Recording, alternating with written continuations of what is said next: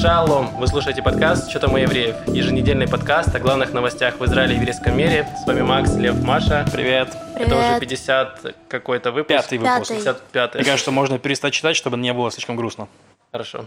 Что мы стареем на каждую неделю? Ну, типа да. Я понял. Ладно, давайте начнем с пятиминутки рефлексии. Я даже могу начать, потому Давай. что я впервые за два месяца вышел в люди. Пришел на вечеринку, которую как раз э, Лев организовывал, Олег Смокс. Так. Там в правилах было написано, нужно прийти в маске. Я пришел в маске, зашел, а там люди без масок уже сидят. Они уже освоились. Я почувствовал себя странно. Ну, я снял маску, потому что не буду как дебил один в маске сидеть, правильно? Я ее снял и почувствовал себя не очень комфортно. Ну, то есть я думал, что хорошо, я встречусь с людьми, я их давно не видел, может быть, пообщаюсь. Я пообщался полчасика, и потом такой, ну, наверное, пора и домой идти. Вот. В общем, было очень грустно, очень грустно для меня, потому что я думал, что вот, я выйду в люди, большое количество людей, я давно никуда не выходил, и у меня будет какой-то инсайт, прозрение, я воспарю. Э, Нет, ничего этого не произошло. Э, Я пообщался с некоторыми людьми и пошел домой спать. Понятно. Было Лев хорошо. расстроенный сидит. Блин, ну он Ну, устроил вечеринку. ушёл, да. Нет, я расскажу на самом деле про это, потому что это второй Alex Smokes, который мы делаем. Э, ну, после карантина, в смысле. Короче, история такая, что все приходят... э, Ну, второй, ладно уже, на первый все приходили прям в масках, прям э, настолько в масках, что я там человеку руку протянул, говорит, нет, нет, я не здороваюсь. Ну, то есть в таком духе, да. Но и магия тусовки, она это все немножко плавит. То есть очень сложно сидеть в маске даже не потому, что тебе нужно там поговорить, а просто потому что, точнее, да, ты хочешь по- пообщаться с людьми, это очень тяжело делать в маске. В итоге все их сняли, и этот чувак, который отказался со мной здороваться вначале, Уже потом сосался с тобой. да, в конце мы, вечера. мы засосались на прощание, да. То есть именно так и было. То есть я к тому, что, ну, магия личного общения, конечно, работает, и в этом плане невозможно, мне кажется. Ну, и вот после э, того, как мы сделали Олеги, я сам туда приходил в маске Мгм. и все такое. Я понял, что, ну, реально невозможно на такой вечеринке соблюдать масочный режим. Ну вот, да. Вот. И я, может быть, поэтому я себя почувствовал не очень комфортно. Мне показалось странным то, что происходит. Но я думаю, что я когда-нибудь одолею это. Или коронавирус одолеет меня. Одно Не Да. знаю, какой магии личного общения вы говорите. Я пересмотрела это преувеличено вообще. Хорошо, Маш, что у тебя было интересного за неделю? Расскажи нам, Дело в поведай. том, что не особо было что интересного. Хотя я тоже, я, кстати, ходила в музей. Я сейчас вспомнила. Там, где ты одна была. Нет. Ага. Так. Я сходила в еще один. Есть Так. такой, он называется CCA. Center of Contemporary Art. Он находится за Шуком Кармель, о нем мало кто знает. Но у него прикольная история, потому что он не совсем музей. А, я его видел. Так Ну, как он, э, ну, музеи, они же в основном, у них есть какая-то коллекция. То есть они, у них есть э, фонд музея, в котором коллекционируется искусство. И вот есть там коллекция Тель-Авивском музее искусства, да, да, куда входят такие-то, такие-то работы. А этот музей, он не собирает вообще искусство. То есть они существуют, и там, ну, они поддерживает муниципалитет, да, но вся эта вообще изначальная инициатива э, бодрого итальянца одного, который это все организовал. Ну, место занято, достаточно маленькое, но архитектурно оно очень прикольно, оно похоже на заводик. Вот я туда пришла, я пришла за 20 минут, начали они минут через 50 заявленного времени. Вот, и я была, да, в маске тоже, сидела там, Много и людей все было? вели себя странно, потому что они тоже не очень понимали, как э, Много людей было? Не очень много. Ну, а вообще заявлено же было там 50 максимум можно. Нет, всё. можно даже больше. Ну вот я слышала, что они сказали, что 50 э, можно было максимум для этого мероприятия, то есть все sold out.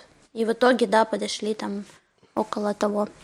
Но это я просто, к слову, вспомнила о странном поведении сейчас Нет, людей, ну что просто они дело в могут... том, что в музей пришли люди, которые друг с другом до этого не были знакомы. Они знакомы. А, знакомы прям? Это просто есть такой Young Tel Aviv Patrons называется. Это такая комьюнити, которая делает всякие мероприятия для э, американцев в основном. Ну, то есть они не проверяют, американцы ты или нет. Но я имею в виду, что там очень такая тусовка, которая, э, ну, есть такая когорта людей, которые постоянно тусуются, они знакомы. То есть вот как вот русскоязычное сообщество, есть такое Ну да, вот, и они достаточно все э, там с другом общаются. И иногда я прихожу на их мероприятия. Вот, так что они, ну, они так тоже отстраненно немного все, э, но мило. Ну, значит, они это смогли, мы нет. Ну, вообще, я хотела на рефлексии не про это рассказать. Трави. Но я почувствовала себя очень тупой утром. Но я, вот, значит, э, это случилось в душе. Я почувствовал себя тупой в душе. Я только сегодня в 30 лет поняла, что значит контрастный душ. Потому что я раньше этого не знала. Мне папа говорил все время, что Маша, ты сонная, там в школу не хочешь идти, в институт не можешь проснуться. Ты прими утром контрастный душ. Мгм. Он мне говорил, а я вечно ну, ребенком э, и постарше, получается, До 30. до 30 не очень понимала, что он имеет в виду и где этот режим э, турбулентности, назовем его То есть так. думал, как фотография контраст навести, вот там чуть-чуть Нет, на ну камере подкрутить. у нас в Харькове так, Так. э, красная, Красная и голубая кнопка, правильно? Из красной, соответственно, текла холодная вода, потому что так сделали нам. И из синей текла, соответственно, горячая вода. Парадоксальный Харьков. Среднего было не дано. И что такое контраст, как его навести, вообще что это значит, я не понимала. До сегодня, когда, ну, иногда есть... Когда закончилась горячая вода, Например. И то есть ты после горячей у тебя резко течет холодное. И это потрясающе. И это оказалось, я так подумала, что это же и есть тот самый контрастный душ. И, и оно бодрит. Я в этот момент, когда я взбодрилась, я поняла это. Ты написал отцу. Нет, еще. я У поняла, меня что забрали телефон. Вот, извините за тупую минутку. Две минутки даже. Маш, ну это реально открытие. Но это был инсайт. И я погуглила, люди очень тревожатся вопросом, что такое контрастный душ. Не я одна такая. И более того, И как его получить в Харькове, да? типа того, но более того, их волнует вопрос, несет ли он вред или пользу. Так что теперь я думаю об этом. То есть ты исследуешь этот вопрос. Я исследую, я погружаюсь, погружаюсь Хорошо, в эти Маш, знания, с головой ныряю в контрастные воды. Мне кажется, мир слишком абсурден, чтобы контрастный душ мог нести либо вред, либо пользу. Ясно, Лев. У меня неделя была полна философских размышлений. И, в принципе, хотелось сдохнуть. Поэтому я, пожалуй, не буду делать рефлексию. Вот, просто перейдем к новостям. Э, ну, пока лев не сдох, мы можем сделать вывод, что все в порядке. Да, мы будем его использовать. Да, вытаскивайте из меня новости, там, давайте, что. Хорошо, есть у тебя тоже красная синяя кнопка? Да, Лев, красная... но, может быть, тебе стоит с нами поговорить, и мы поможем тебе. Я знаю Групповая все терапия. про то, что может тебе помочь. Я про всё, Например, что не поможет. Нож, веревка, мастер ванной. вчера про это шутили. Ой, вчера, в прошлый подкаст про это же шутили. Точно. Про контекстную рекламу. Она еще не подкидывает тебе варианты? Варианты самоубийства? Нет. Ясно. Она подкидывает варианты убийства других людей, но я примеряю их на себя. О, Лев, ничего не случилось? Нет, все хорошо. Ладно. Ты просто всегда рефлексировал, сегодня Да. отказываешься. Да. Что сломалось тебе, лев? Не, ну я могу порефлексировать про Alex Smokes. Да, мы сделали Alex Smokes. Я сделал доклад, который мне был интересный. И там было про мультик «Полулитровая мышь». Он даже мне понравился доклад. Мой, в смысле, мне не, не часто нравится то, что я делаю. И я выложил его в Телеграм. Вот. Так что можно почитать конспект моего доклада в Телеграме. Моем. Вот. Хорошо. Лев дрочит буквы в пустоту. Это мой Телеграм. Что вы так смеетесь? Вы в первый раз знаете, как, как называется мой Нет, канал. Ну, это честно, знаешь- из твоих уст я впервые это услышала, Да. и ты это еще произнес как манифест. Это одно дело, как ты знаешь, другое дело, как ты произносишь вслух это. Но это звучит по-другому. Понятно. Это та вещь, которую все знают, но не говорят. Почаще говорите эту другую фразу «Лев дрочит букву в пустоту», и ваша жизнь наполнится просто пустотой. Это звучит как заклинание реально какое-то. Самовнушение, я бы так назвал. Ладно. Но если бы Гарри Поттера переводили бы неправильно. И он такой «Лев дрочит букву в пустоту». Что? Да.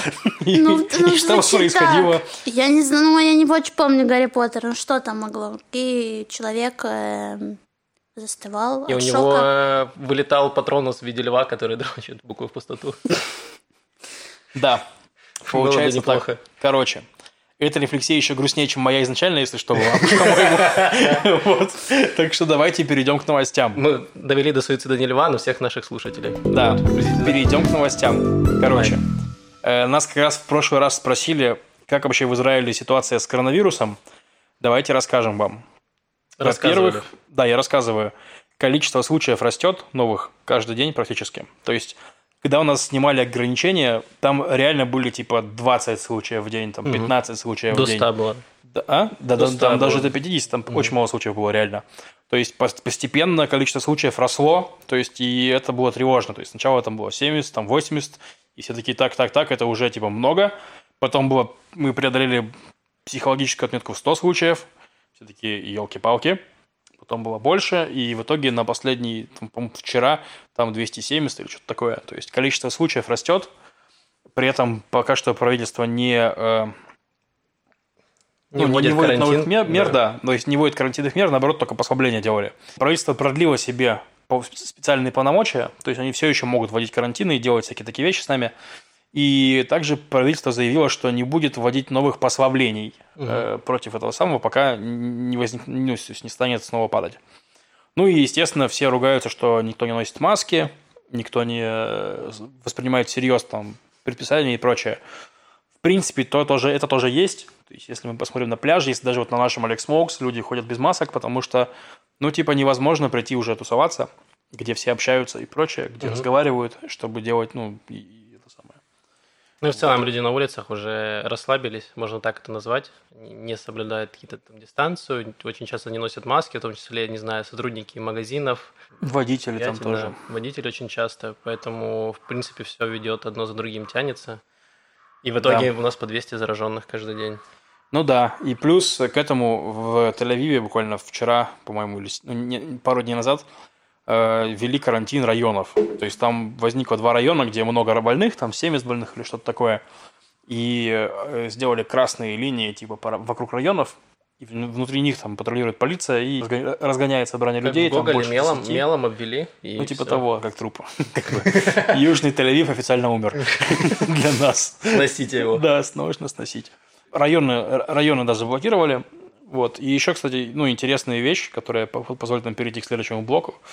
Эм, о том, что у меня знакомый работает в охране мероприятий разных. И он э, охранял, говорит, свадьбу эфиопов, которую разогнали, типа поли- полицейских. То есть, и он говорит, что на, на- на обе тусы приехала полиция. Первая была туса эфиопов, а вторая была туса геев. Ну, то есть гей, гей- какая-то гей- гей-вечеринка. Мгм. То есть, ну и говорит, что эфиопы вообще флегматично очень такие, типа, сидели, ну их разогнали, просто время пришло, в принципе, они, бы, они бы и так расходились. А геи устроили кипиш, то есть приехала полиция, они часть людей спрятали, часть людей заставили надеть маски и разойтись танцевать в пределах двух метров. Полиция проверила, что все окей, и типа уехала. Вот, в таком духе. Ну, они такие, все, вырезайте, тусим дальше. То есть, ну и там началось снова то же самое. Вот. То есть, в общем, можно сказать, что геи разносчики коронавируса. Сделать такой вывод.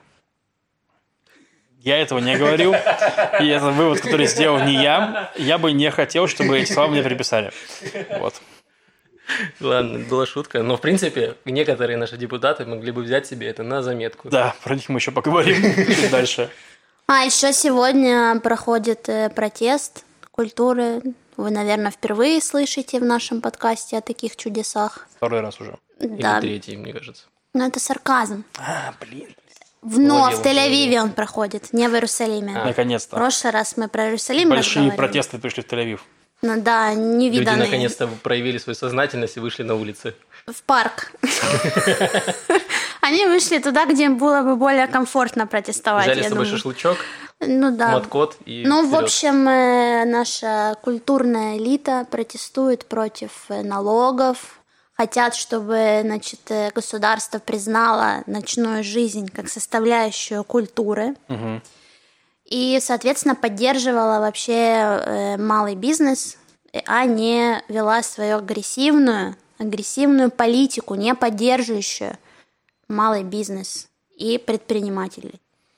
Да, ну там они имели в виду про агрессивность конкретно. Я просто читал новость тоже на- иврите, там очень кан- канцелярским языком написано, мы тут переводили всем, всем подкастам, что им не нравится, что власти пытаются, местные власти пытаются постоянно эти клубы, бары и прочее выставить рассадниками коронавируса. На самом деле это правда далеко не так, ну, далеко не- всегда это рассадники. Только если это не гей-клуб. Что Максим, как бы, ты понимаешь, что... Я шучу, Ну, это шутка, шутка. шутка, Нас шутка. закроют, Максим. Нет, Максим тебя закроет. В гей-клубе. Вот. Не, ну соли гейтусы клевые. Э, Просто я, я, я стараюсь, Максим, как могу, чтобы, понимаешь, отвести от тебя удар. Я просто постоянно хожу на гей-тусовки, и реально гей-техно – это самая клевая техно. Да, Вот. концентрируйтесь на культуре, пожалуйста. Да, на Это культуре. вас спасет. Да. Да, я к тому, что они требуют, чтобы перестали так агрессивно атаковать эти места, чтобы, ну, типа, не, не говорили про них постоянно как рассадник коронавируса. Потому что, ну, то есть, на самом деле, грубо говоря, там э, есть некоторые противоречия в работе правительства, да, потому что закрыты клубы, бары, да, и танцевальные всякие штуки, но при этом открыты какие-нибудь парки, которые набиваются просто вот по полной. И главное, разрешено проводить свадьбы до 350 да, человек. Да, свадьбы до 400 это человек там уже разрешили проводить, как бы, там, и это тоже дает огромный совершенно обмен людьми, особенно если парк, дети, то есть есть проблема с детьми еще некоторые, то есть дети не болеют коронавирусом вообще практически, да, ну, и при этом они его активно переносят. И то есть, Они если как голуби, получается? Получается так. То есть, и...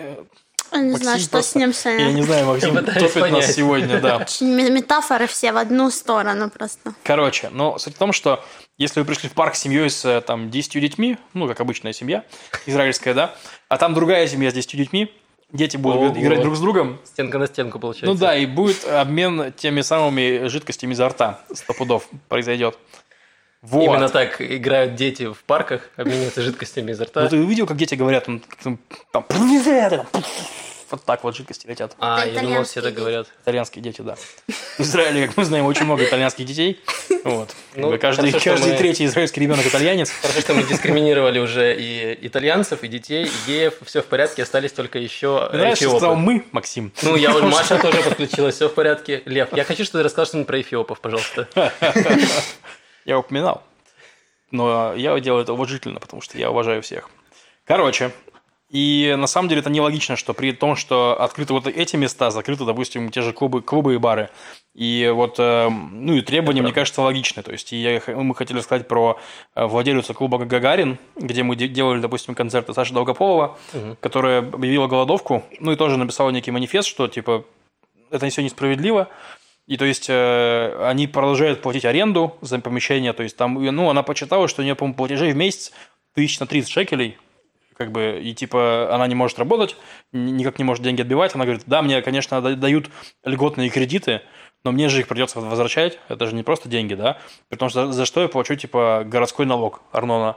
Потом, ну, это налог городу. То есть, ну, типа, если мне ничего не происходит, за что угу. я плачу там э, битох леуми, страховые взносы, если у меня нет никакой работы? То есть, за что я это все плачу? Почему? То есть, давайте это отменим. Ну, и эти требования также включены в повестку этого митинга, который сегодня проходит. Да, это повсеместные проблемы, плюс проблемы всяких ресторанов. Я читал новости, что много старых ресторанов, которые там по 20 лет работают, закрываются, потому что у хозяев нет денег содержать все это, выплачивать каждый месяц аренду, все налоговые сборы, потому что у них почти нет работы там клиентов все вот эти бизнесы, они не приносят огромные суммы, что вы можете, не знаю, провести три концерта и отбить себе на год вперед бюджет. Да, конечно. Люди живут плюс-минус в ноль, и они большую часть денег, которые они получают, они инвестируют дальше в развитие своего бизнеса. Там в том же Гагарине, знаю, что они там достраивали крышу, еще что-то ремонтировали. То есть они деньги, которые получали, они дальше инвестировали в свой бизнес, чтобы сделать его лучше. Да, да. Но это... вот из-за короны получается, что денег нет, но вы держитесь. Да.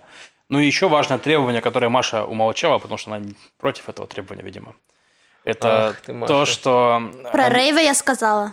Ну, то есть, э, их требование в том, чтобы э, ночную жизнь включили как э, неотъемлемую часть я мира культуры. Сказала, да? да а, простите, значит, я... Там это... еще было требование, чтобы не сделали отдельный комитет в э, Министерстве культуры и спорта, который будет заниматься ночной жизнью города. Вот. Ну, вот тут Нетаньяху такой «Yes!»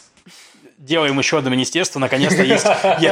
Кто, кто-то, за нас придумал, чем еще занять еще одно министерство. Я хочу Мирирегев туда. Дайте министерство ночной, ночной жизни. Пока вся культурная элита переживает за свои меркантильные интересы, за интересы своих Просто денег. он еще и культуру пнул. Да. Просто что с ним Что им, вот нечего им есть, не на что жить. Э, значит, панк-рок группы Израиля объединились во имя высших интересов, более высших. Они сделали движение против аннексии. И как они сделали, 38 панк-групп пожертвовали по каждой своей песне, они сделали сборник, который можно скачать на Bandcamp е. А можно пожертвовать все песни рэпера Джигана в этот фонд? Только он согласится. Ну, там по одной песне, а ты, кажется, хочешь, чтобы Джиган все свои песни пожертвовал. Я бы хотел, чтобы у Джигана не осталось ни одной песни, если честно. В общем, схема такая, что они собрали 38 песен, которые можно скачать там, от 30 шекелей, можно заплатить больше, и все эти деньги вырученные пойдут в фонд э, Standing Together. Это некоммерческая организация, которая пытается выстроить диалог между арабами и евреями. То есть они устраивают различные встречи, пытаются делать какие-то демонстрации, чтобы мирно решить этот конфликт. Плюс, опять же, эта организация помогает э, также в правами женщин занимается, эм, расизмом, всем остальным, то есть они защищают меньшинства разные. И вот таким образом э, панки высказали какое-то свое, свое мнение по поводу всей этой истории.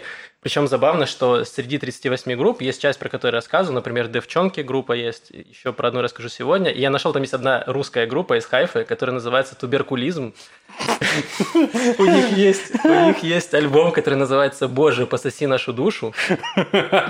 И у них заглавная песня этого альбома называется «Стерва Мария», где группа философски подставила под сомнение непорочное зачатие и предложила свою интерпретацию э, этого действия. Вот. В общем, хотя бы ради этого стоит э, пожертвовать деньги вот, и послушать. Это шедевры. Шедевры, которые останутся навсегда в истории. Еще по поводу аннексии, в чем суть. Немножко я рассказывал до этого, несколько выпусков назад. В общем, Нетаньягу хочет с 1 июля аннексировать часть территории на западном берегу, где также много живет еврейских поселений находится, и, и живут и палестинцы. И вот э, почитал э, пресса израильская активно сейчас пишет по этому поводу и сказали, что пришли к выводу, что Нетаньягу есть два стула, значит. Первый стул – это слететь с этой, э, с этой сделки, то есть не аннексировать ничего, попытаться как-то соскочить с нее, потому что он несет, это может привести к э, всяким трудностям. То есть весь Евросоюз высказался против аннексии, плюс часть э, Нетаньягу может потерять одно из его достижений, почему за него много проголосовали, в том числе средний класс Израиля, это за счет э, отношений с арабскими странами, которое улучшилось. Те отношения со странами Персидского залива, там Саудовская Аравия, Арабские Эмираты, плюс неплохие отношения с Иорданией и Египтом. Все это может попасть из-за вот этих двух огородов, которые якобы Бог нам завещал, из-за их аннексии. Э, это все может свести на нет все его там достижения 10 лет, которые он угу. устраивал отношения. Все это может рухнуть. Не уверен, что Нетаньягу готов пойти на все это. Вот газета Арес, собственно, говорит, что Нетаньягу будет сливаться всеми силами, чтобы ничего не аннексировать. В то так. время как есть э, другая газета, так называемый рупор э, Биби и... Эм, Правых. Да, и, идет, и Едидот Охранот. В общем, они говорят, что Нетаньягу сделает лайтовую аннексию. Он аннексирует 10% от территории, которую планировал.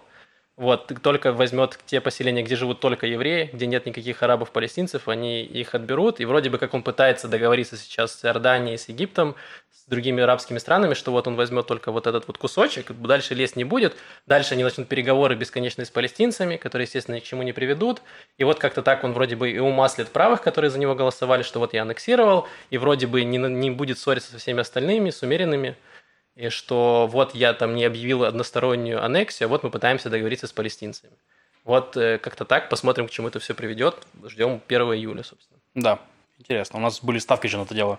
Мы с тобой сказали, что не будет аннексии, да. а... Маша Ешек говорит, что будет аннексия. Да. Вот посмотрим. Посмотрим, посмотрим. Ну, я не настаиваю, если что. Ладно, Маш, Маш, мы не будем тебя сильно за это бить, если даже ты будешь не права. И мы, я скину смс-очку Биби, что Маша уже не настаивает. Можете сворачиваться. Да, хорошо, Ребята, сворачиваемся. Маша передумала. На этой неделе приняли наконец-то норвежский закон. Мы, по-моему, про него рассказывали да. немножко. Ну, это о том, что если у партии много людей уходит в министры, чтобы она, она могла добрать людей из списка партии, чтобы они участвовали в комиссиях в Кнессете. Ну, в смысле, в работе Кнессета, в принципе.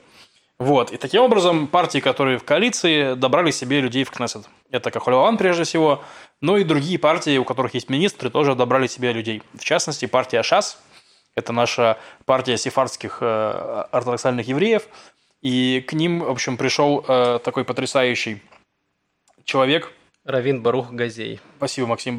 Да, Равин Барух Газей, он должен был пройти в Кнессет, но подняли его офигительные высказывания, выяснилось, что он просто потрясающий философ, очень интеллектуальный человек, который, в частности, говорил, что у женщин рак груди от того, что они носят декольте. Потом он говорил, что женщинам, которые ходят на работу в облегающих платьях, нужно платить зарплату в два раза меньше. И последняя его сентенция, которую он выражал публично, то, что женщины сами виноваты в изнасилованиях. Вот. Эти потрясающие высказывания. Еще у него было одно, я добавлю, Давай. что он сказал, что люди, девушки, которые нескромно одеваются, в следующей жизни родятся коровами. Да, так он скрестил, получается, иуда, иудаизм и индуизм, да, вот, индийскую религию по перерождении, и причем странно, потому что корова священное животное, по идее, было бы неплохо, чтобы женщина родилась коровой, то есть я не понимаю, что плохого. Говори за себя. Ну, это, подождите, этот человек, он в правительстве? Нет. Но его начали немножко критиковать. Ну, на самом деле, на него обрушился, обрушился конечно, шквал просто ненависти за это дело. Ну, то есть, и настолько, что даже глава партии э, ШАС Рия Дерри который у нас министр внутренних, внутренних дел, по- почувствовал берегания, который понял, что нужно этого парня в них вписать, он его публично осудил, на что тот э, сказал, что я ухожу из политики. Раз вы не приемлете мои взгляды на женщин, вы не приемлете всего этого. Увидимся, когда вы все станете коровами. Да, вот, именно так. Ну, сказал, поговорим в следующей жизни. Да, Когда вы уже не сможете говорить, а будете только мычать. Да. На, на самом деле, это ну, новость немножко смешная, мы сейчас шутим на все, но на самом деле это страшно, что человек равин. Хорошо? Вот в моем голове было какие-то стереотипы, что равин – это уважаемый человек, который знаток жизни, ты приходишь к равину за советом. Вот ты, у тебя есть какие-то сомнения, что тебя гложет, ты приходишь тут к этому э, баруху, Если который ты не в раввин. облегающем платье, не будет И ты говоришь ему какие-то свои вещи, а он тебе говорит, а ты знаешь, вообще забудь, она в следующей жизни будет корова, и то, что у нее рак, это она сама виновата. Ну, то есть, как таких людей вообще можно допускать куда-либо? Мне вот это очень страшно. Причем я уверен, что этот раввин занимается еще и обучением людей. То Ну, есть, он- конечно, скорее всего. Но на самом деле, я так думаю. Во-первых, не нужно быть раввином, чтобы быть тупым. Много лидеров, которые не религиозные, они тупые. Это несут правда. абсолютно такие же Гораздо идеи. хуже, что такие люди могут стать раввинами. Вот, э, ну, на самом деле, тупые люди выбирают тупых лидеров, ну, или проталкивают их наверх. То есть тупые люди заруча- заручаются поддержкой тупых э, лидеров, точнее, тупые лидеры заручаются поддержкой тупых людей и так далее. К сожалению, реально, ну, если мы говорим про Израиль, есть действительно проблема, что эти религиозные сообщества, они часто закрыты очень сильно. И то есть и мы не знаем... То есть э- э- этого мы узнали про этого Долбича, потому что он Стал публичным. Стал публичным, потому что он мог пройти в Кнессет. А сколько таких Долбичей есть, как бы, да, которые тоже лидеры какой-то там религиозного э, поселения, например, да. Есть же много этих самых, много, да, много поселений, которые прям закрытые живут. Что там происходит, мы не знаем, узнаем только если какая-нибудь громкая история, типа там женщину убили, женщину избили и так далее. То есть, ну, я еще раз подчеркну, что проблема не в его религиозности, но просто, что он тупой, типа, Ну вот. или в системе, как они выбирают своих лидеров, или как можно получить статус. Ну, еще раз говорю, что часто происходит, что, ну, например, правда. окей, Бразилия. Далеко от еврейского мира, далеко от Израиля, у них президент ковид-диссидент. То есть он считает, что вируса не существует, лечить его не надо. То есть, ну, просто люди выбрали дебила, или он пришел к власти каким-то путем. То есть, ну, в таком духе. Он, это, кстати, тоже очень религиозный. это происходит постоянно, Максим, господи, сколько, сколько групп людей ты сегодня хочешь оскорбить? Ты хочешь бинго собрать или что? Я тебя отмазываю, как могу. Уже на бразильцев перевел. Я просто стрелки перевожу, да. Ты это самое, да. Короче, Короче, мы еще до культ просвета дойдем, я там еще залью. Да. Но суть в том, что это реально грустно, и хотелось бы боль- больше слушать этих историй, больше о них говорить. Ну и то, что на самом деле э, тоже религиозные почувствовали, что это уже слишком, да. Очень. Во-первых, это хорошо. То есть это уже второй случай за год, на самом деле, да, потому что, помните, был у нас э, министр Рафи Перец, который лечил геев. То есть ему это... Он, он, он из политики не ушел. Ну, хотя но- бы его заставили отказаться от своих слов. Его Это заставили отказаться, его заставили извиниться, его, ну, и теперь про него все говорят в коннотации, что это тот самый Равин, который сказал, что Он геев нужно лечить. мемом стал практически. Да, то есть с этим э, Равином такая же история, то есть и так далее. Я уверен, что, ну, религиозные са- сами тоже пр- прекрасно Но понимают, это, что хоро- это... это хороший пример, как работает э, общество, что оно может повлиять Ну да. и изменить что-то. Это Да. хороший пример. Яша, расскажи нам, что у нас урбанистического произошло на этой неделе. Все знают огромное количество разных компаний, которые у нас самокаты прокатывают по Тель-Авиву. То есть это Bird, э, кто там еще есть? Wind, э, Lime и, Я по-моему, у них у всех четыре буквы в названии. Это секта. Опа. Это заговор. Определенно. И одна из компаний, которая Bird, решила сделать специальное приложение для навигации по городу, чтобы было удобно ездить именно на самокате. Очень такая, на самом деле, абстрактная новость, потому что, например, я не совсем понимаю, ну, есть уже уже, там, скажем, карта Google, вот, которая типа для велосипедов. Но, с другой стороны, эта карта Google, которая для велосипедов, часто показывает какую-то лютую дичь. То есть, Можешь э, объяснить, что это значит карта для велосипедов и что за приложение, в чем суть-то? у Гугла вот этот вот э, вариант выбора маршрута для велосипеда, он иногда тебя может отправить, скажем, на трассу. Ну, не самое безопасное место ехать на трассу. Вот. А фишка того приложения, которое собирается выпустить Bird, том, что оно, используя какие-то умные алгоритмы, попытается построить маршрут так, чтобы было максимально комфортно ехать, максимально безопасно, то есть выбирать для этого велодорожки, какие-то тихие улочки, где нет огромного, огромного потока машин, и это сделает в целом передвижение на самокатах, велосипедах э, более безопасным. Причем я вот пытался найти информацию о той штуке, которая на основании чего берутся эти алгоритмы. То есть есть такое приложение Trailize или как-то оно Trails, что-то такое. Я его себе скачал, и там было чисто какие-то такие вне города движухи. Тропинки. Типа, тропинки, да. И в чем именно умность? Я очень долго искал. Никакой информации в интернете об этом реально нет. Все засекречено. Ну, типа, есть вот какой-то стартап, который пытается сделать вот какую-то такую штуку. Для того, чтобы скачать, поставить себе это приложение, надо где-то там зарегистрироваться. Вот, и... Но логика подсказывает, что Trailways, то есть ты его ставишь, и он смотрит, где ты ходишь, типа, и значит, там есть тропинка, значит, там можно пройти. То есть понятно, что это отличная вещь для загородных всяких штук, потому что никто не знает, где можно пройти, где нельзя пройти. То есть, Да. ну, в таком Да, духе. прикольно. Вот, а возможно, что в городе они просто, скажем, у нас есть карта, ну, представьте, что у нас есть карта этих самых дорог обычных, гугловская карта, Ну да. но люди ходят не, не только по ним. И то есть, если у тебя стоит это приложение Trailways, да, то оно знает, где еще можно прям пройти. То есть, ну и получается, что у него будет некоторая информация.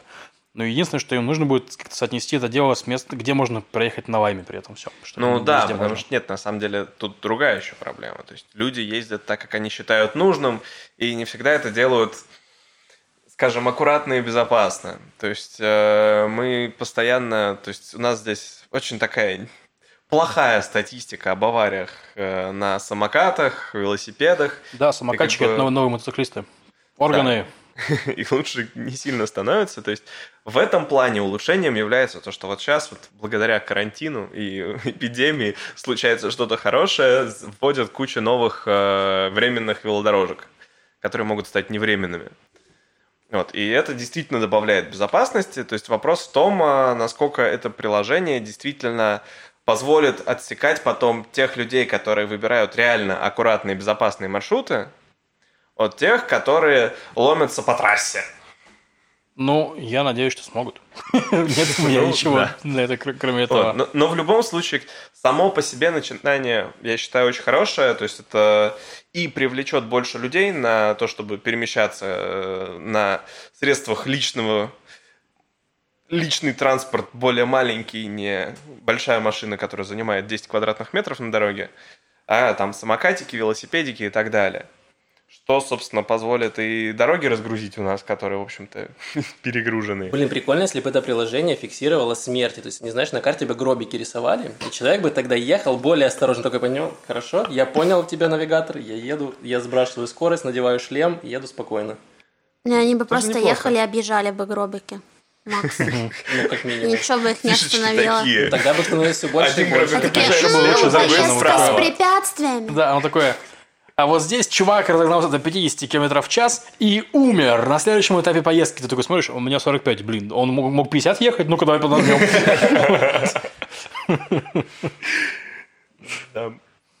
Предыдущий опыт ничему, никого не учит.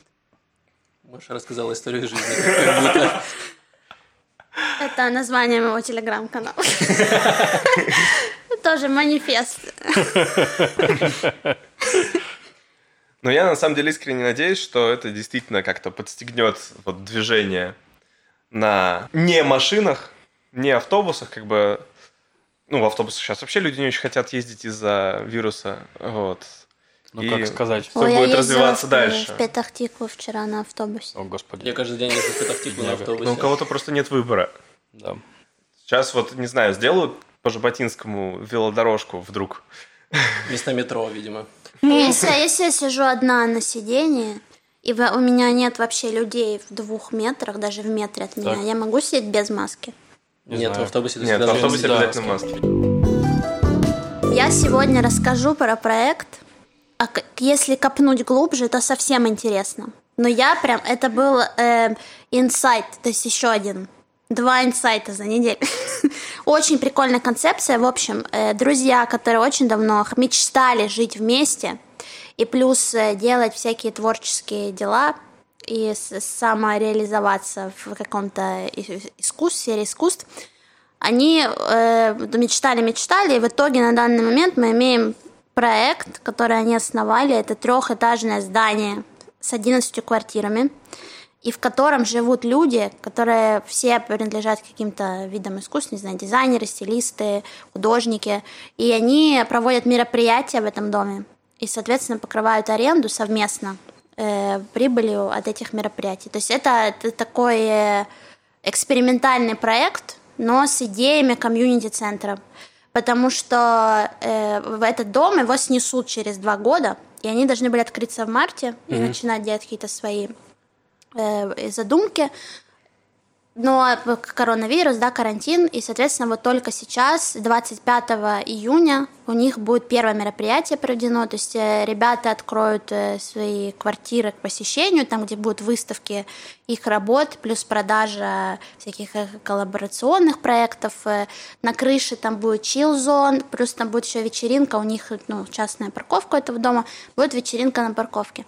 Но интересно еще что, что этот проект, он называется, э, ну, по-английски там было написано «Потлыч». Я сначала не понимала, что это такое странное название. Какое-то, я стала гуглить. Вот, и оказалось, что они назвали его в, це, э, в честь э, традиционной такой церемонии индейской. То есть есть такое, ну, можно погуглить, э, потлач, да, по-русски это пишется, что там э, а индейцы во время этой церемонии, они э, совершали такой э, обряд подарков. То есть они дарили друг другу подарки, но они, э, там включался элемент азарта и соревнования, и они дарили как подарки нам как можно круче. Передаривали друг друга, короче. Да, но это получался обмен, но ты мог там, э, то есть включ э, вот это вот э, фактор того, что у тебя появляется э, статусность, из-за того, что ты подаришь другому человеку. То есть там люди могли лишаться просто последнего, но фактор был того, что нужно э, подарить как можно какую-то круче вещь, и есть шанс, что тебя ты это как бы отобьешь, ты это все равно ты, ты получишь э, что-то тоже взамен, и возможно это будет еще круче. Короче, я и... расскажу, когда семья разводится, мама с папой играют в потвач с ребенком. Они пытаются передарить друг друга подарками. А мне больше это напоминает систему с новыми айфонами. Люди тратят последние деньги, чтобы купить себе новый iPhone и повысить свой статус Не, ну это же типа не, не подарок хотя бы, а там ну, не, ну, ты сам себя даришь. Я еще не дорассказала, хотела про одно маленькое мероприятие Давай. рассказать. Э, Кирьят Малаха, мы о нем тоже говорили, это такой арт-квартал, я его называю, в Южном Тель-Авиве, где э, многие здания отдали э, художникам, то есть у них там студии, там есть выставочные пространства. И они делают э, иногда, может, наверное, раз в полгода, делают э, такой день открытых дверей, где можно ходить и посетить э, студии художников, там пообщаться с ними, посмотреть, понаблюдать за процессом. Они очень добродушные, и там достаточно большое пространство. То есть в Тель-Авиве часто бывает, что ты читаешь мероприятие, там открытие галереи, ты приходишь, и там такая уголок для кошечки, четыре картины, ну хорошо себе вино наливают, да, а так не очень приятно. А здесь э, очень много художников там живут, работают. Э, вина вдоволь. Вина, не знаю, ну, может, обычно наливают, а что? Э, где? Чего нет? Художники ж. Ну да, для понятия. Вот, и значит, это будет э, с 3 по 4 июля, но важно, что это с 11 до 3. Не нужно Утренник. ночью, да, там тусоваться. То есть можно винишко пригубить уже в 11. А вот в, в Потлаче, котором мы немножко уделили время этому проекту, э, они с 6, вот открытие будет четверг, 25 июня, с 6 и, по-моему, до 11, а потом там уже, по-моему, 7, ну, на них я скину ссылку, все посмотрите. Но имейте в виду, вот те они более утром, эти вечером. Вот, еще я так поняла, что в Потлаче там можно э, квартиру снимать. Даже так? Да, потому что я на сайте у них видела, что наши, ну, как информация о квартирах, ну, там я не вижу цен, там можно ставить заявку, и там, наверное, нужно соответствовать каким-то критериям, потому что там написано как свод их правил, что там нужно три часа э, ну, уделять, вот, видимо, разработке какой-то каких-то мероприятий, идей. Mm-hmm. То есть это все-таки они существуют как и сообщество, они должны придумывать там э, всякие концепты. Но выглядит достаточно интересно этот проект. Вот и я в четверг обязательно постараюсь сюда попасть и доложу с места событий. Давайте перейдем к нашей Культ рубрике просвет. «Культ просвет». Не, Маш, Она не моя, можно этот э, Нет, ну миф фильм... убить? Нет, фильм твой сегодня был у нас. Мы по твоей, по твоей рекомендации посмотрели фильм. Не, ну, ну не по рекомендации, то есть мы же находим э, Маша, фильм. не, не ответственность. Ну, Это короче, не- Да, просто ты нашла Хорошо. что-то интересное, тебя заинтересовало, и мы А, смотрим ну вообще, это да, я слышала про фильм давно, и мне даже кто-то сбрасывал. Э, Называется он «Поцелуй на иврите». Э, Его сделала вот э, студентка э, Сафир колледж, это такой кино колледж, Э, и э, вот, собственно, она и предстает на экране.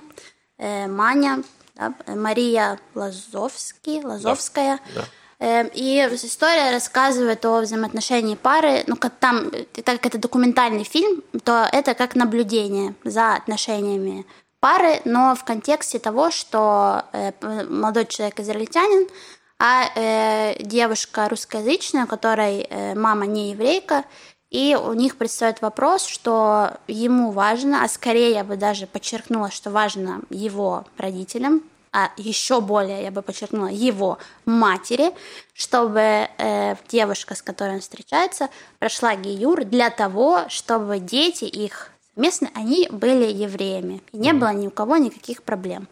И мы наблюдаем за тем, как э, в диалогах вообще всей этой процедуре, ну, иногда достаточно забавно. Мне запомнилось про рыб-реформистов, по-моему, это было смешно.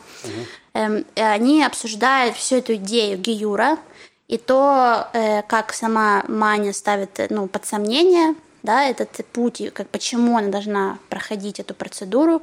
Плюс параллельно она еще пытается поговорить со своими родственниками о том, э, вообще, ну, еврейка ее мама или нет, и как, что, потому что там у них, оказывается, соблюдались кашрут, никто не может объяснить, почему, значит, если мама не еврейка, да, у них в семье соблюдался кашрут, и какие-то есть несостыковки, то есть она э, и там главный вопрос, да, сколько мы будем считаться не евреем. Ну, что мы... Да, там, там история такая. Она говорила с моей мам, со своей матерью, и мать говорит, там была речь, речь про мать матери, про бабушку, получается. Да. И она говорит, что, ну, бабушка, мы не знаем, ну, не было, у нас нет документов, она еврейка, не, евре- не еврейка, но мы всю жизнь жили с евреями, мы всю жизнь соблюдали кашрут, у нас всегда все наши дети и дочери выходили замуж за евреев, за евреек, то есть непонятно, почему эти вопросы сейчас возникают, непонятно, как это решить, потому что нет документов, мы не знаем, кто он там был. Это Россия, Ленинград, там блокада, то есть что вообще происходит, непонятно, то есть ты, ты не, ну, не, не тем занят, чтобы сохранять э, доказательства, еврей ты или нет.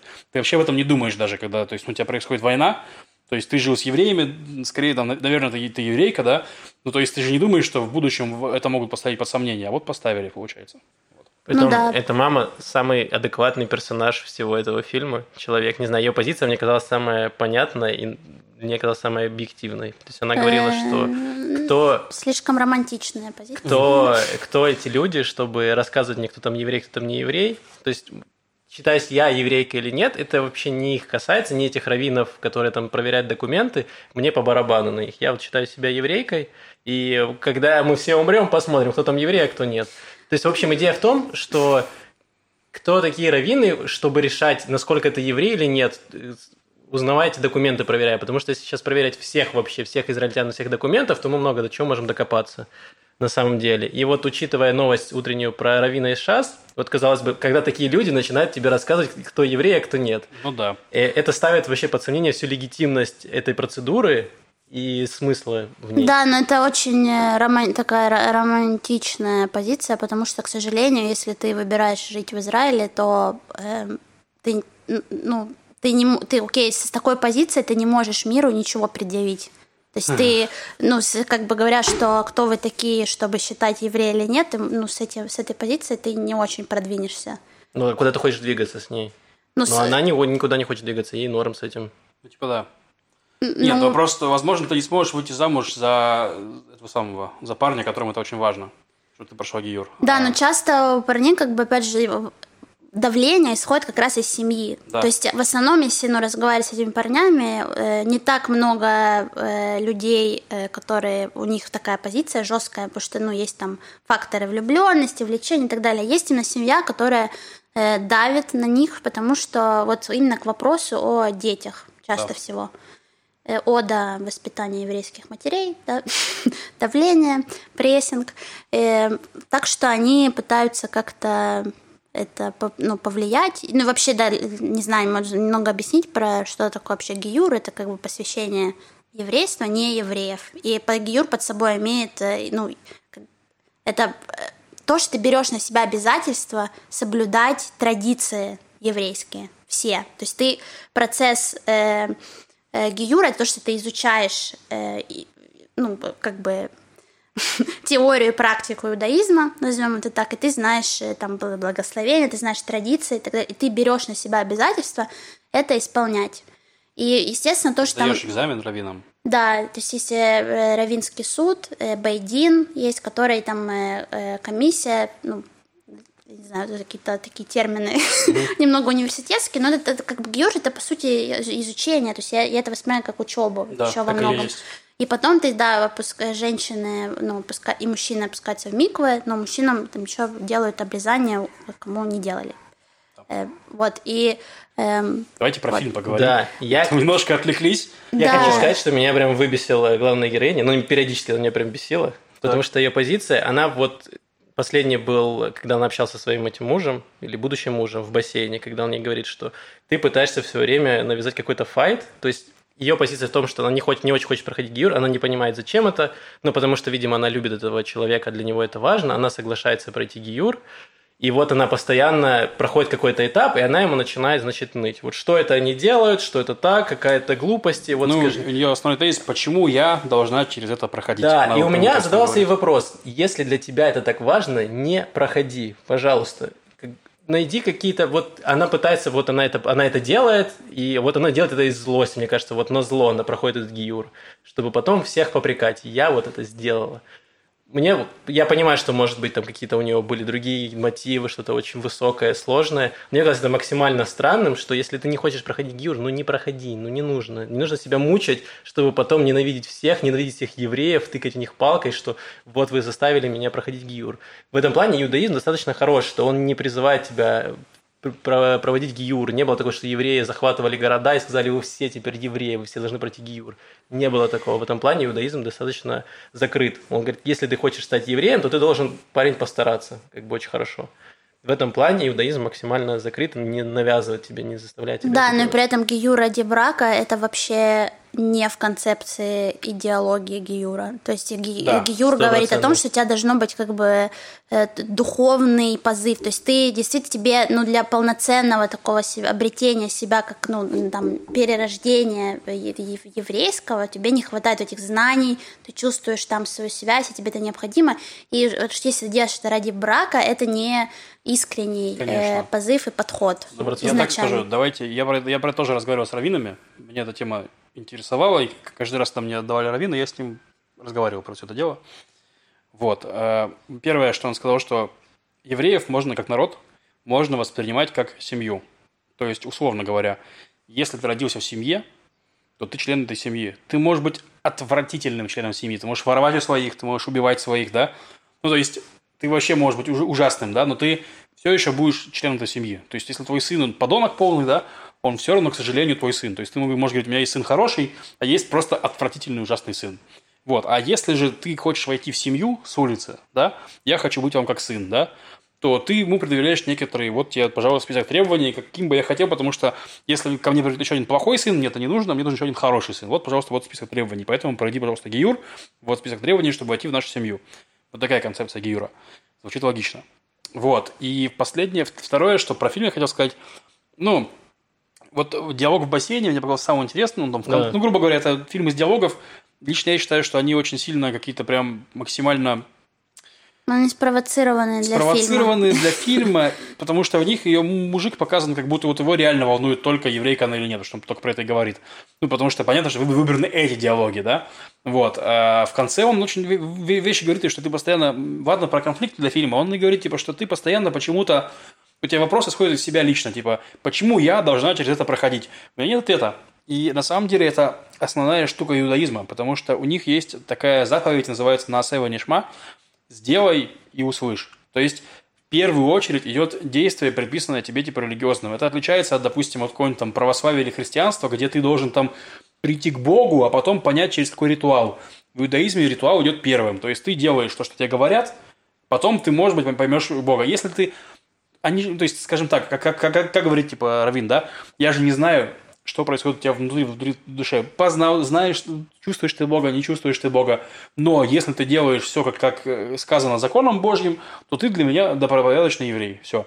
Вот. И, по сути, он ей это и говорит, что, типа, ты ищешь для себя какой-то чушь, типа, mm-hmm. я тебе просто говорю, сделай, пожалуйста, мама, мама просит, что ты сделал. Он даже говорит, не хочешь потом развивать иудаизм, да пожалуйста. Мама попросила, чтобы ты это прошла, чтобы ты был официально признан еврейкой, чтобы дети были евреями. Все. То есть, э, как бы очень простая вещь, типа, сделай ради меня, ради мамы. То есть, не нужно, не, не нужно придумывать, э, ну, типа, какую-то вот эту байду, которую ты себе накручиваешь. Вот. Она ее постоянно накручивала. В этом плане позиция евреев, она, мне кажется, достаточно честной. То есть, я лично не, не буду не проходить никакой гиюр. То есть, мне вообще плевать на то, что думают эти люди совершенно в принципе, да, в принципе, люди, а уж эти люди точно плевать. То есть, поэтому, грубо говоря, я согласен с, с Максом в том, что, типа, ну, если это противоречит твоим ценностям, то, разумеется, ты его не проходи. Мир, менять мир в плане вот конкретно этих людей, зачем? То есть меняй свой мир. То есть, ну, да, типа... но под вопросом как бы твои отношения с человеком, твоя будущая семья. Ну, то есть это, э, это выбор каждого, естественно, но я боюсь, что как бы как вы это видите, возможно, если Э, мужское видение и женское видение этого вопроса, но мне не звучит это как какой-то легкий процесс, и тебе, у тебя выбор стоит между там, человеком, которого ты любишь, и между э, прохождением через некоторые этапы, процессы, к которым ты, возможно, ты не готов, и ты не понимаешь, зачем это происходит и почему ты это должен делать, чтобы быть рядом с любимым человеком. Вот и все. И как бы поддавая это сомнению, э, ну, есть, ну, я могу понять, почему это происходит. То есть понятно, что ну, в, в фильме это утрировано, но есть там, например, ты можешь пройти гиюр со своим молодым человеком. То есть, вы, несмотря на то, что он еврей, ты, ты просто, он ради поддержки, он проходит вместе с тобой гиюр. Да. Такое может быть. Да, да, и э, ну, я знаю, что многие пары, они тоже отказываются да. это делать. То есть Парни они, отказываются делать. Да, потому что, ну, типа, зачем это мне? Ну, это, то есть, да. И как бы куча, это вопрос да, тоже... Вопрос отношений уже. Отношений, отношений да, но тем не менее просто поддержки, но мне не кажется, что странно поддавать сомнению эти процессы. Эшмахал. И, э, ну, как бы я вижу... Ну, я так считаю. Э, долгие, долгосрочные отношения – это некоторое партнерство, ну, на там всю жизнь, на большой отрезок жизни.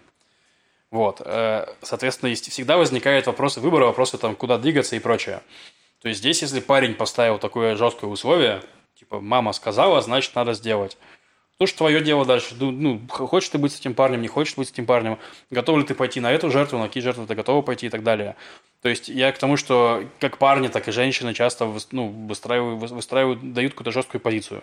Типа или это, или я. Ну, понимаешь, да? Вот, и это всегда как бы, ну, сложный вопрос. И я считаю, что он, в принципе, неправильный, потому что, ну, нужно договориться до кого-то. Потому что если вы не договорились, если вы пришли к этому, то, скорее всего, это не работает. Но в. Гиюре обычно он так стоит. Я понимаю. То есть, либо мы вместе, ну, либо ты проходишь Гиюру мы вместе, либо нет. Ну, значит, э, ну вот, ну, вот, вот тебе и выбор, типа, хочешь, то есть, ну, насколько для тебя это важно. Просто позиция авторши, вот Макс подметил, немножко лицемерная, потому что она его проходит и ноет, как бы, да.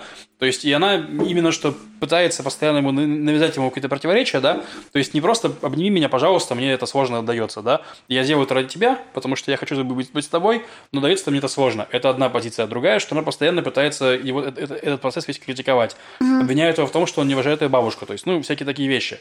Ну, вот. это для, ну, то есть вот это минус, то, что это видно было, что это ну, для фильма да. очень сделано. То есть это как бы провокация на да. вот это обсуждение, это понятно, да. да. Но тем не менее, как э, сама ценность, э, как такого мотора к обсуждению, ну, этот фильм, он э, достаточно крупный. Вот. Ну, интересно, есть, да. интересно, да. Можно посмотреть. И эта тема обсуждается настолько много и часто вот ну, в русскоязычном сообществе, Так что, ну, я, в Да, общем... всем нужно принять дзен просто, что всем плевать было на эту байду, как бы, и все. Да, и это многоуровневый тоже процесс, если там я что-то могла и напутать, и если что-то извиняюсь, вот, но э, такая душе, душещипательная тема для многих.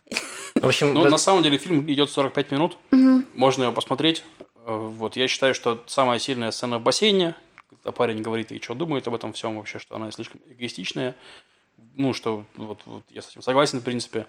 В этом еще, ну, на самом деле, так скажу, у меня весь фильм, мне казалось, что парень ее показан карикатурно отвратительным человеком, которому важно только еврейка она или нет. А в конце ка- оказалось, что на самом деле нет. Ну, то есть, э, как бы, что он, он не такой, как минимум. Вот, и все такое. Ну вот да, фильм идет 45 минут, но мне кажется, что его можно было бы урезать минут до 10, было бы идеально. Вот правда, если бы они стали диалоги. Там было две сцены, в бассейне была хорошая, сцена мне понравилась с мамой, где она общалась. Ну, На позицию мамы Мне с рыбами ну, понравилось. смешная шутка, да.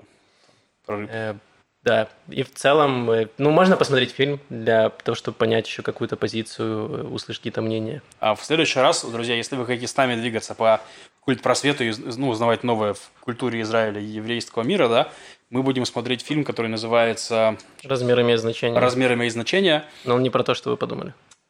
Да, он не про размер сексизма Максима, не сексизма, точнее, как его, оскорблений, которые сегодня выдал Максим в эфире, вот, потому что я про это подумал, но он про сумистов израильских, сумоистов, которые занимаются сумо. Вот. Мне посоветовала знакомая, говорит, отличный фильм израильский. Последняя ру- рубрика у нас обычно это вопросы зрителей из комментариев, да. К этому выпуску, насколько я видел, по последнему не было прям таких значимых комментариев, чтобы хотелось именно ответить. Вот, Были огромное- только хорошие были комментарии. только хорошие комментарии, большое. от которых просто тепло в душе. Да, пожалуйста, оставляйте их. Это нам очень помогает и очень мотивирует э, делать, работать и прочее. Мы планируем дальше развивать наш подкаст. Возможно, будут наконец-то гости. Возможно, будут спецвыпуски и всякое такое. Спасибо огромное. Но хотелось бы все-таки Поздравляю. немножко поговорить про зрителей, да, и поздравить одного нашего патрона, э, девушку по имени Лея Розен из Рамадгана, с прошедшим днем рождения. Да, поздравляем. Поздравляем тебя. Спасибо, что поддерживаешь нас, спасибо, что слушаешь. И на Патреоне вчера вышла рубрика «Пятничные евреи», которые делают у нас Маша, и в которой наши, наши, Рекомендации. наши штуки всякие, да. Да. Вот. Мою загадку уже разгадали. Да, Лев загадывает каждый раз загадки, и почему-то кто-то их быстро очень разгадывает. Очень умные. У нас бывает умные быстро, патроны. бывает немедленно. Очень умные патроны. да. Очень умные патроны, это факт. Я еще хотела добавить, поблагодарить э, минский проект э, «Шалом», э, такой онлайн-медиа, которые э, про нас э, недавно написали. Еще я нашла, э, что мы вошли в такую рассылку, есть такой телеграм-канал «Подкасты наступают», и подкаст «Что там у евреев» они внесли в рассылку, зимнюю рассылку, э, где пишут про подкасты, которые они сами слушают или которые им кажутся классными, интересными. И вот я там нас увидела э, и тоже поблагодарила ребят, потому что было таким приятным открытием, да, и э, тоже у них достаточно интересный телеграм-канал, и можете подписаться на рассылку, если вам интересно, там часто люди пишут о подкастах, которые они слушают сами, то есть такое подкаст-сообщество, э, которое достаточно активно и пишут про разные интересные вещи. Если вы считаете тоже наш подкаст классным, делитесь им с друзьями, это нам тоже поможет. Так, расскажу вам про музыку, собственно, про группу, которая была среди 38, которые выступили против аннексии. Э, Группа называется Not on Tour. Эм, Это пан-группа из четырех человек с женским вокалом. И я подумал, группа очень много гастролирует по всему миру. То есть они в Израиле выступают редко, в основном они выступают в Европе, в США, там, в Японии туры делают. И я подумал, очень странно, группа называется Not on Tour, не в туре, и при этом постоянно в туре. И я думал, ну, наверное, как- типа шутка какая-то такая, ну вот странная. На самом деле они на, на- на туре, который... Практически так и получилось. Вот, я нагуглил их интервью, и им задали этот вопрос, и они пояснили, что э, сцена андеграундная израильская, она очень маленькая, и все друг друга знают, все с друг другом играли в разных группах. И в тот момент, когда они четвером объединились, они параллельно выступали в разных группах и постоянно тоже гастролировали. И поэтому, чтобы вместе, у них было короткое время, чтобы собраться вместе и выпустить какой-то материал. И поэтому они назвали себя Not on Tour, то есть в то время, когда они могут что-то делать. И вот их была концепция, что они записывают короткие, быстрые песни, там буквально там 2-2,5 минуты, и выпускают их. И вот дальше группа развилась, с 2010 года они выступают, у них уже есть 5 альбомов, и вот их концепция как раз такой э, калифорнийский скейтерский панк-рок.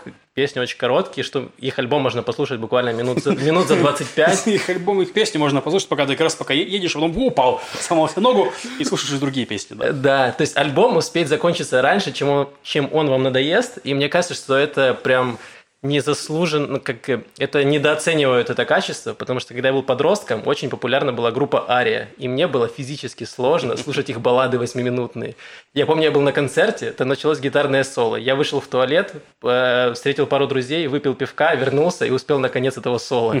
Вот, то есть, а здесь прям песни, две минуты, мед в уши, идеально. Я Вот. была на их концерте Ари в Хайфе. или на Нотон Тур. Ну, тон тур. А, А, ничего, расскажи. Но я не очень долго выдержала, если Я выпил честно. пиво, и они уже закончили играть. Да, не успела заказать даже пиво. Вечеринка закончилась. Но там было, ну, там не только их, там они были еще, это было в рамках фестиваля Волс, э, который граффити-фестиваль, и была э, как пре-пати фестиваля, и они были одними из приглашенных музыкантов. Но они в Тель-Авиве очень часто выступают тоже. Ну вот, я надеюсь, что вот э, как только снимут ограничения, вроде бы уже начали снимать с клубов, вернется, вернутся группы в клубы, будут концерты, можно будет сходить послушать. Вот поставлю вам в конце песню, как раз коротенькая, идеально, то, что нужно. Спасибо всем еще раз, всем нашим слушателям, кто послушал. У нас были и новости, и философия, и заговоры. Критика капитализма. Да, и заговоры ко- корпораций. Все было. Спасибо тем, кто с нами, кто нас поддерживает на Патреоне. Можете даже не донатить деньги на Патреоне, просто подписываться. Яша ведет там блог новости, все, что связано с подкастом. Э, Подписывайтесь на нас в Ютубе, в других платформах, э, в Фейсбуке, в Телеграме есть канал. Вот. Да. Спасибо огромное. Да, все, услышимся через неделю. Пока-пока.